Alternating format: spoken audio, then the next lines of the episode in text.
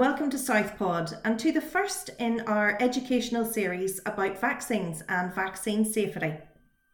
We all know that immunisation saves millions of lives every year globally, but in more recent times we've seen growing opposition to some vaccines due to concerns about their safety or potential side effects.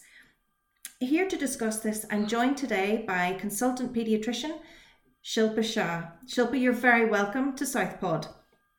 Thank you very much for inviting me, Ruth. First things first, can you tell us, how does a vaccine actually work? So, Ruth, the vaccine actually works in a very clever way. What is done in a vaccine is a very minuscule dose of the virus or the bacteria or part of its cell structure is presented to a host, such as ourselves, and this triggers off an immune response. It's our body's own immune response to what it perceives as the enemy attacking. What that does is it primes our body's immunity. So in future, very cleverly, when the real enemy strikes, that immunity rises up quickly and prevents the disease or the infection from causing havoc. And that's how a vaccine works, in very simple language. And in your experience, Shilpa, do you find then that people are becoming more concerned about vaccine safety? So concerns about vaccines is as old as the vaccines themselves. We know that, you know, from the time of Louis Pasteur and Edward Jenner, in fact. Mm-hmm. It's not new. The thing about vaccines is, in some ways, it is a victim of its own success, because these conditions that vaccines prevent are seen less and less frequently. People become complacent. Of course, complacency does set in and causes a bit of hesitation. And then people think, well, what's the point in taking it? That disease doesn't really exist. But I must say, vaccine hesitancy is only part of the reason why people don't get vaccines. I mean, there are parts of the world where vaccines may not be available or accessible. So to say that low uptake of a vaccine is related to hesitancy is probably making it too simplistic. Of course, the World Health Organization has recognized vaccine hesitancy as one of the top 10 global threats in 2019. And that's along with things such as global warming and antibiotic resistance. So we shouldn't undermine that as a problem. And we as healthcare professionals should always keep our ears, minds and hearts open to have conversations with families about vaccine safety, because the hard work of vaccines can get so quickly undermined by that hesitancy. It is something that we do need to consider, and it's very context specific. It's recently we had, and even in the 70s, we had Gordon Stewart, who, also a doctor, had really caused a lot of havoc in terms of vaccine hesitancy regarding the pertussis vaccine. And there was a quick surge in the pertussis cases. And it took a lot of effort then to get that back down. So it's not something new. It's something that we've seen, we've heard about through the ages. It's something we need to be quite wary about. But it's not the only reason why people don't take vaccines. Just as you're speaking there, it's reminding me of the study that was released back in the 90s, which claimed that the MMR vaccine could be linked to autism. Now, I mean, we know the paper was subsequently retracted, but that in itself led to huge anxiety amongst parents, and some refused to get the vaccine altogether. And I remember others then looked to alternatives such as giving the jab as three separate injections. What are the risks, Shilpa, with this? Yeah, so I mean, Andrew Wakefield's paper, which is retracted years ago now, is still sort of in the hearts of people and in the minds of people, and a lot of effort has been put to try and reassure people. In fact, some of the largest studies on vaccine safety are done around the MMR vaccine. The health authorities all over the world would recognize MMR given together as the correct option. The problem with our UK schedule, if you do split the MMR into three separate vaccines, we actually don't know the interval between the different vaccines that is required to create a good immune response. The other thing is, instead of one, if you take three injections, and our schedule has two doses, one at 13 months and one at preschool, you're actually giving the child six injections instead of two. We are also leaving the child a bit more vulnerable. But also, all those extra injections will cause distress, more public health, more time for the family, more time for the healthcare professionals. And actually, all the studies of the safety profile of MMR vaccine suggest overwhelmingly that it's the correct one to give, and it is the one that we should choose. As healthcare professionals, we should not advocate giving the measles, mumps, rubella separately. It's also important to note that it's actually not available on the NHS. So if people are getting it privately, then the NHS doctors, nurses have got the additional role of ensuring that, you know, the rest of the vaccines are taken properly. So that for all those reasons, it's not recommended at all to take the MMR separately. I hear what you're saying. And I mean, I'm a mum myself of two boys, and I recall back when they were little babies, and I remember being so worried, just as you're describing, the need to give these vaccinations close together. But I remember thinking at the time and really arguing with myself about it, is it possible at all to damage or to overwhelm a child's immune system? And do these vaccines, do they contain unsafe toxins? And is it not better, do you think, to let a child contract the disease and then go on to develop natural immunity? Or what are the risks with that approach? And that's an understandable question for parents who are actually there to do the best for their child.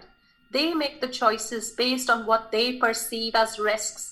And for us as healthcare professionals, it's important to endorse that our body does have a lot of immunity. Our body is strong. Our body is exposed to a number of thousands and thousands of antigens on a daily basis. A child who is just born has a brilliant immune system, which is built to respond to antigens or infections. What the vaccines are doing are presenting a minuscule dose of an infection that has real serious repercussions if they get the real infection. So obviously, if the infection wasn't a serious health risk, there would be no reason to create the vaccine. So it is extremely important for us to understand that giving multiple vaccines together increases the chance of our body to be able to sustain and maintain an immune response. And in fact, it's protective. I can understand that in the UK vaccine schedule, in the first 13 months, you get the equivalent of protection of 13 vaccine-preventable disease. So the way you remember it is 13 and 13. And these are devastating diseases. It is important that the most vulnerable people, which is children and young persons, are given that protection, which will offer them the immunity for a large part of their lives. So I would like to reassure families that our body is built to respond to antigens, and that giving a vaccine, even multiple vaccines, will only stimulate less than 1,000 of the immune response, whereas getting the infection itself can have serious repercussions, and I would like to prevent that. Don't risk taking the chance of getting the disease and getting immunity. It's definitely far safer to get the vaccine.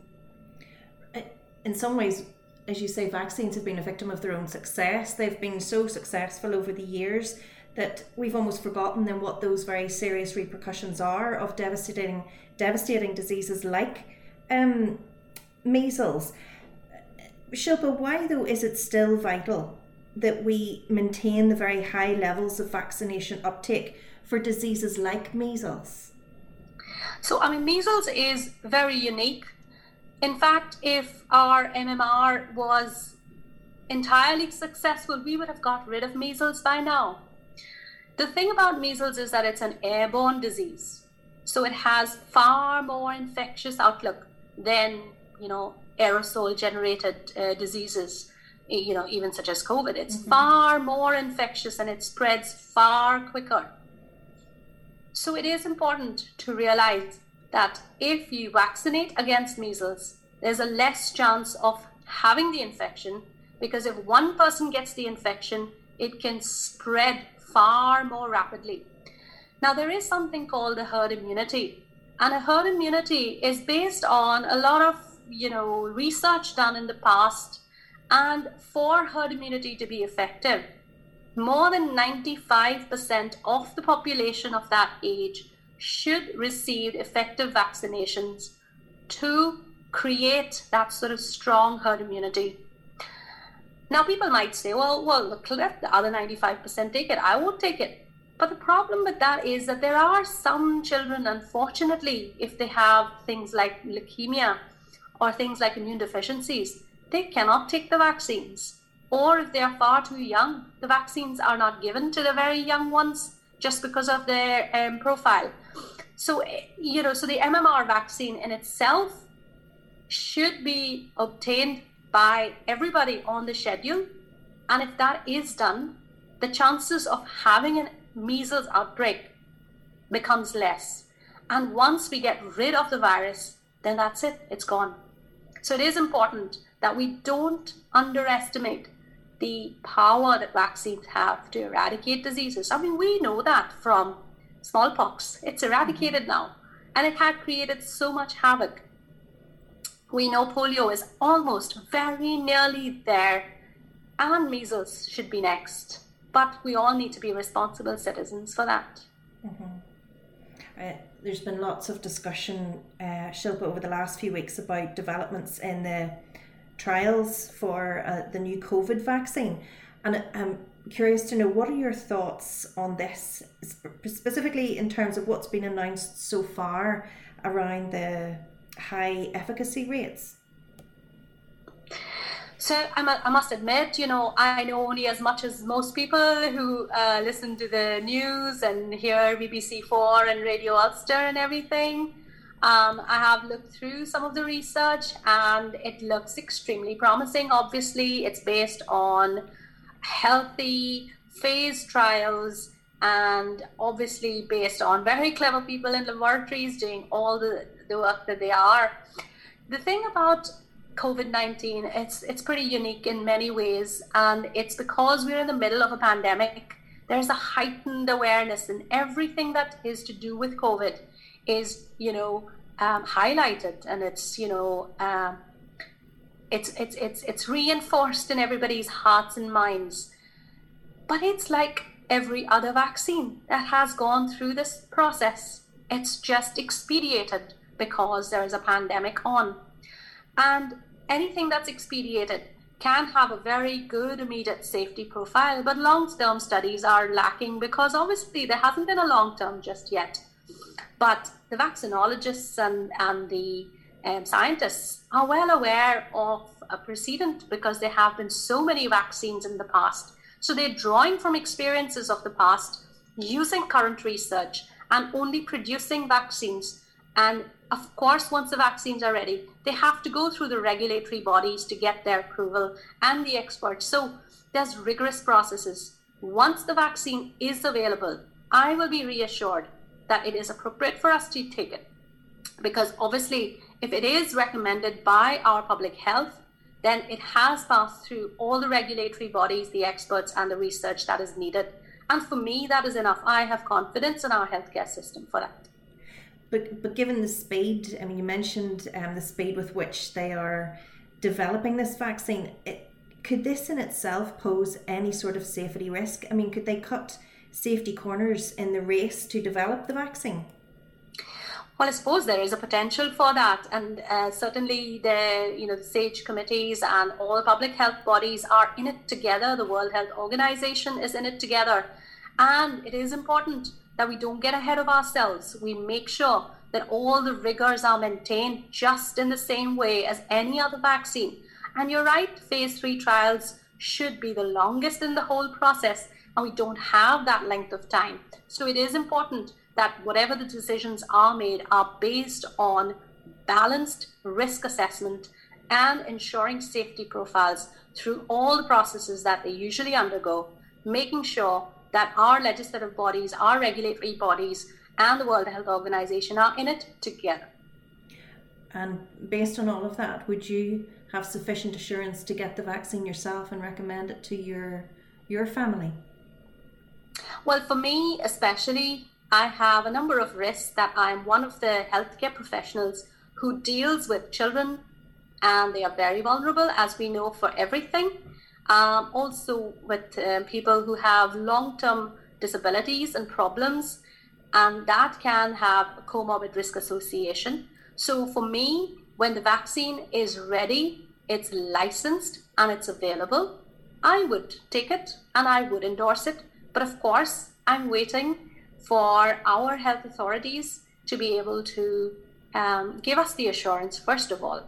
And once that happens, and when it's ready and it's available, yes, I would take it and I would endorse it as well.